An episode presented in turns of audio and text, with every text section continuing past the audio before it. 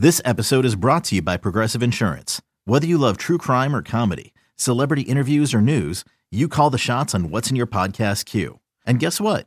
Now you can call them on your auto insurance too with the Name Your Price tool from Progressive. It works just the way it sounds. You tell Progressive how much you want to pay for car insurance, and they'll show you coverage options that fit your budget.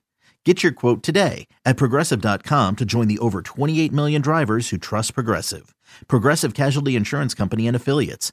Price and coverage match limited by state law. Welcome to the This Week in Rays Baseball podcast. Here's your host, Neil Solondz. Thanks everybody for joining us. Hope you had a great holiday season and welcome to our first podcast of 2017. We start off with the general manager slash senior vice president of the Rays. That's Erik Neander. Erik, I hope it was a relatively quiet holiday season for you. What are the holidays like in baseball operations? Do things really shut down? Can you shut down mentally or are you still very engaged? Yeah, um, hope everyone out there had a good holiday season. Um, for us, and I think for an industry, you know, a lot of a lot of offices uh, tend to be closed over this week, just across the league. So it is um, it is something that's in some ways a bit of a forced break or a bit of a forced slowdown, um, just because everyone's not in one place. People are spread out and scattered across the country uh, with family uh, and enjoying the holidays. But um, you you don't shut your mind off on things, uh, and especially when it comes to shaping your roster. Maybe there's a little bit less initiative that's taken over the holidays. Um, most of the knowledge of what teams are willing and not willing to do is on the board by that point, and you spend time thinking about it, less time creating um, at that point. You know, over that time, but. Um, it, it is something where you know, as long as you have you know things that you would like to do um, to shape your roster that you haven't yet accomplished. You're going to be spending time on it, but it's usually more remote. It's usually more with family. It's usually a little bit more on the side, and uh, everyone really uses this time as a chance to catch our breaths across. I think probably across the industry uh, to recharge, refresh, and get ready for um, the flip to the new year. And as we move here in the new year, um, it seems to me, and, and maybe you can tell me otherwise, our January is now a busier month in baseball than they used to be. And what I mean by that you seem to have more players who are signing in January or February, for that matter. Um, look, Edwin Encarnacion finally became official this week, but there's still a lot of fair numbered free agents out there, either as hitters or as pitchers, who are still available for teams to get. Is is that because of the the new labor agreement? Why do you think that is? And is January now busier than it used to be? Yeah, I, I can't speak to you know, uh, I think it's a fair observation. I can't speak to why you know, off seasons have evolved the way that they've they've evolved. Um, you know, I can only speak to our history, and yeah, we've I think over time have done um, you know a decent amount of our off season work uh, past the new year. Uh, why that's the case, I'm not necessarily sure. Um, it just seems to have been the time when uh, free agency, you know, there have been more things that have made sense for us at that point. Um, you know where our, our opportunity and what we have to offer uh, lines up. And you know, on the trade front, I think a lot of times it, you know, teams are often, you know, uh, us included, you're sorting through a lot of possibilities and scenarios and different things, and um, it, it often takes a couple of months to digest and process and know what's truly real and what your options are, and how if you you know go in this direction, what you can do from there, and so on. Um, it takes a surprising amount of work and consideration to get to that point. And I think because of that, you know, it, it does take a little bit deeper into the off season for some of that to materialize. If you look at some of the areas that this organization needed to improve upon going into the off season, I think most would have said catching. And now you've signed Wilson Ramos, and on a minor league deal, probably fairly significant for the early portion of the schedule, Mike McKenry. How good do you feel right now about the catching compared to where you were, let's say, at the end of last year? And are are you now would, you're always looking to upgrade, but do you consider yourself pretty set from a catching situation for 2017? Yeah, I think you know we've we've taken some steps to uh, to create greater competition within that group, um, and we're we're pleased that we've we've been able to do that. I don't think that you're ever satisfied, um, especially at that position. Um, it's it's one foul tip away from changing. It's um, you know, just the nature of, of the position. Um, so I think we'll we'll continue to keep an open mind um, if, if, possibilities arise. But that being said, I think the group that we have, obviously Wilson, um, and uh, his rehab is continuing to progress progress well and as expected. Um, but the other guys that we have, and you know Luke and Curt, and um, and, and, and bringing in you know Michael as well. Um, you know we're we're excited to give those guys an opportunity to compete and see what happens. Um, if there's another guy that we can introduce into that mix, you know we'll keep an open mind, but um, do do feel good about the guys that we have. Other needs that haven't been addressed, at least to that extent, would be the bullpen. Is that the biggest area of need at this point for 2017 in terms of what you're looking to accomplish? Um, I, I, think similar to probably where we've been uh, at various points, you know, over the last month of this offseason, what we've stated. I think, um, you know, in the outfield, to, to be a little more dynamic, to create a little more competition would not be a bad thing um, by any means. Um, you know, we, we do value the guys and appreciate the guys that we have, but um, you know, coming off of the year we just had, there's there's a strong desire to, I think, at minimum, increase the level of competition. And everyone gets better when there's competition, and um, you know that's something we'll spend a lot of time on. I think. Um, you know, offensively, there's opportunity to add uh, through some of the more offensive-oriented positions on on the roster, um, and then of course the the bullpen uh, is something where again I think increased competition, um, trying to predict in any given year um, you know which guys are going to come out and be the successful relievers and those that won't. It's it's a really difficult thing to um, you know to forecast. I guess for lack of a better term, year to year. Uh, but you know to to establish, I think, strength in numbers uh, is something that we are on the lookout and, and hoping to do, and um, you know potentially blending it with some guys that are coming back or that we have under our control already. And you mentioned the the offensive side is it important to become even in terms of handedness? I mean, look, you're facing more righties than lefties anyway, but do you need another right handed bat to create more balance with some of the guys you've lost more recently?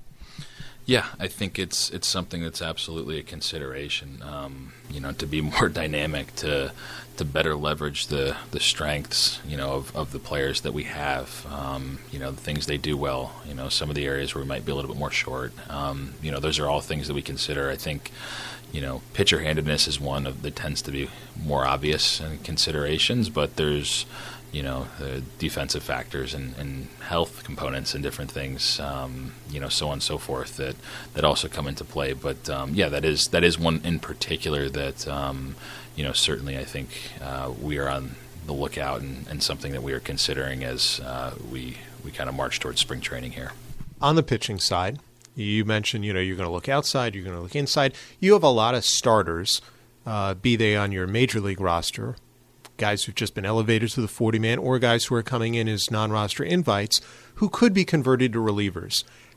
How do you tell any of those guys that they'll be looked at in the bullpen at the start of spring training, in the off season? Do you just kind of let it? Do you shorten them up at some point? How do you determine who may be able to help you out of the bullpen that's been more of a starter than a reliever?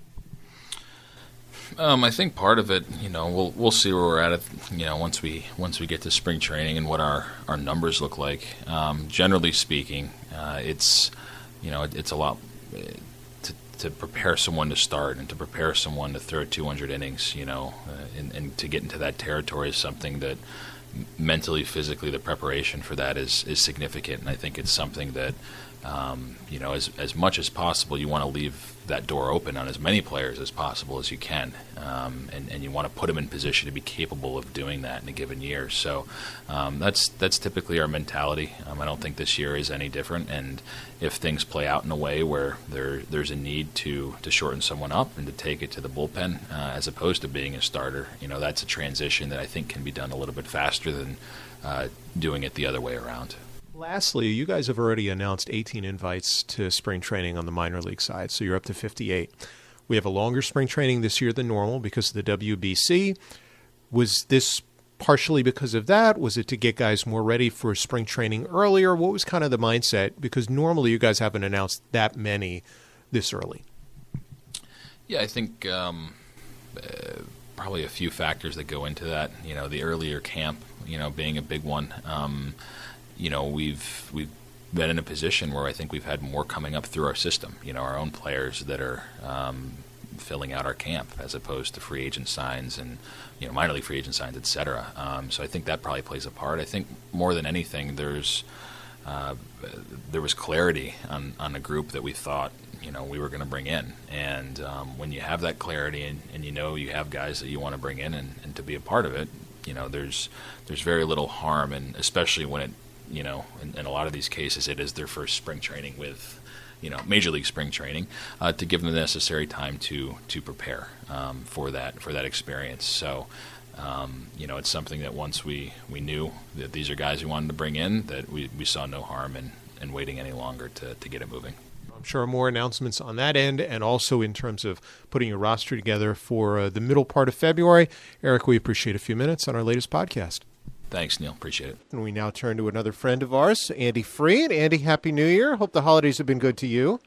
Same to you. The countdown is on for spring training, I guess, too. Yeah. What's this like? I mean, give our, our fans an idea about this time of year, what it's like for you in terms of the itch to get back and uh, the anticipation for at least the start of spring training. Yeah, I always wonder if people feel the way I do, and uh, if I know you, you probably get the sense for it too. Once New Year's hits, I, I do start to get that itch. You start to, especially here in Florida, because it starts to feel like spring training mm-hmm. uh, outside. I was visiting my parents up in the villages and we were outside and you see everybody outside on the golf course and it just has that feel that it does in February and March when you start to hear the slap of the leather and the crack of the bat and, and everything ready to go. So I'm I'm not quite there yet because the honeydew list isn't done for the off season, uh, and I don't think my kids are ready for me to go. But I imagine you're the same way. You start getting that itch that needs to be scratched, and uh, and then it goes into October. No doubt. My honey-do list uh, certainly has a few items on it left as well. you know, the Rays do too. They've got some on, on their list, but I'll tell you this the fact that Edwin Encarnacion became official this week is not going to be in this division. Uh, I think is a good thing for the Rays pitching staff. That's for sure, and a lot of others in this league. So now what happens with Jose Bautista? well, we have to face him too. You know, I remember what the Blue Jays were like before they got Donaldson and it was Bautista and Encarnacion. Then they got Donaldson, and it was this three-headed monster you have to run through right from the first inning on. So now we know it's Donaldson and Bautista. Maybe it might just be Donaldson in that lineup, mm-hmm. and if it's just Donaldson, no, no dissing on the other guys because they're good, but that that lineup becomes much more pitchable. Donaldson's going to find out a lot more what it's like to not have those guys in behind him. No doubt, and, and, to me, it's a it, it, could be a game changer for them. I, I, think what has changed for me too is January is different now. I mean, look how many free agents are still out there. You mentioned Bautista, Mark Trumbo, Mike Napoli, Chris Carter, uh, Pedro Alvarez, and that's not to mention all the relief pitchers and guys like Jason Hammel who still don't even have a job. Isn't that something? This does seem to me too an interesting uh, mix of ingredients because for whatever reason. Uh, it's become uh, a molasses laden free agent market. Mm-hmm. We've just kind of hit the, the, the slogging through now, and spring training is early this year. Mm-hmm. So, are we going to hit a point where a lot of these guys don't, a lot of these guys don't have jobs until teams are already in camp?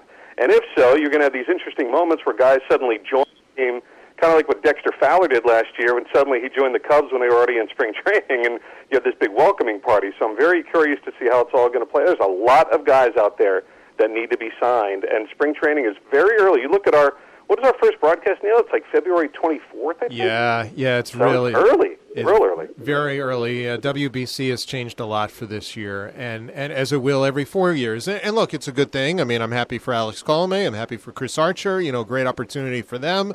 And the Rays also announced, as we just talked with Erik, they've already announced 18 guys have been invited on top of the 40 man roster and basically given them more time to know that they're going to be here so they have time to prepare. I would think we're going to get a lot of long looks at guys that you know we probably wouldn't in other years. Which is good, and and there are a few more off days in spring training this year too. And and look, I I love I, I, anything for baseball to spread its wings around the world. I mean that that it, it's a two way street. It's good for the uh, it's good for the players because ultimately it'll give more guys more opportunity to to get jobs. It's good for baseball. You you kind of spread the gospel of baseball around the world. People, more people become fans of it. More people understand. You know, a lot of people around the world don't understand baseball. Mm-hmm. Uh, it's it's so foreign to them. Uh, and you have you know players eventually down. You know, kids now become players down the line, and suddenly they're they're in Major League Baseball in the next generation. So all of that is good. Now, just for this though, you know, it is quite a disruption to spring training. I think. Um, but you know that that to me is a small price to pay for uh, you know, for something that could be very, very good for this industry. You look at all the sports; they're all spreading out. Uh, globally. So ultimately, it's a good thing. But you know, for us living in this generation, it does create a bit of a distraction for spring training. But uh, you know, you look in the baseball history too, and there are plenty of things that were disruptions to spring training, whether it be barnstorming tours or whatever. I, th- I think the players are ready to get going. And you know, in years past, in, in generations past, guys would have been just getting into shape. A lot of these guys come to camp already pretty much ready to go. No doubt about that. And, you know, as we move forward, I, I think there is a lot on the honeydew list for the Rays. Um, I still think primarily is the bullpen. I mean, the catching situation has been figured out. Certainly another outfielder, especially someone who can hit right handed, would be great. Um, and to me, those are probably the two big priorities. You feel the same? I, I, to me, it's all. I mean, yes, I do. I do think what you're saying about the uh, the right-handed bat, and that will be a wonderful thing. And I think somebody eventually will fall through the cracks and, and end up being on the Rays. But man, that bullpen needs a lot of work. that to me is the one where, uh, if we're going to be good this year, we're, and let, let's let's call it what it is. Going into spring training, the Rays will be predicted to be the last place team. Uh, that's just that's the prediction we're going to have to deal with, and the expectation will be low for this team nationally. Now, I think those of us on the inside know that there is there's a high ceiling for this team. Now, a lot of things have to fall in place, but none of that is going to fall in place unless that bullpen gets figured out. So, to me, spring training is almost all about this bullpen. We know what the infield's going to be. We know what most of the outfield's going to be. We know what most of the catching situation is going to be ultimately, and, and the starting rotation. That bullpen has got to get figured out. And I want us to get guys too that that not only are players that we see on the opening day roster, but guys that we may see all throughout the year. And we always go back to 08 when guys like Grant Balfour weren't even on the, the big league roster. And, and they eventually, you know, J.P. Howell's a guy that was, you know, a, a, an experiment going into that year, and they were vital members of the team. So I'd like to see a couple of veteran guys sign, but I want to see some of these young guys who may begin the year with the Durham Bulls, or maybe even Montgomery. Uh, I want to see them have good showings so there's – there's good thoughts about them heading into the season when we may see them during the summertime. Certainly feel the same, Andy. We, as uh, you mentioned, there's a lot still to do before spring training. Enjoy the time with the family, and we'll talk to you again soon. You too. We'll talk. Thanks, Andy. That, of course, is Andy Freed. We thank him. We thank Erik Neander for being with us on our podcast, and we thank you for listening. We'll have plenty of other podcasts during the course of January, and we'll talk to you soon.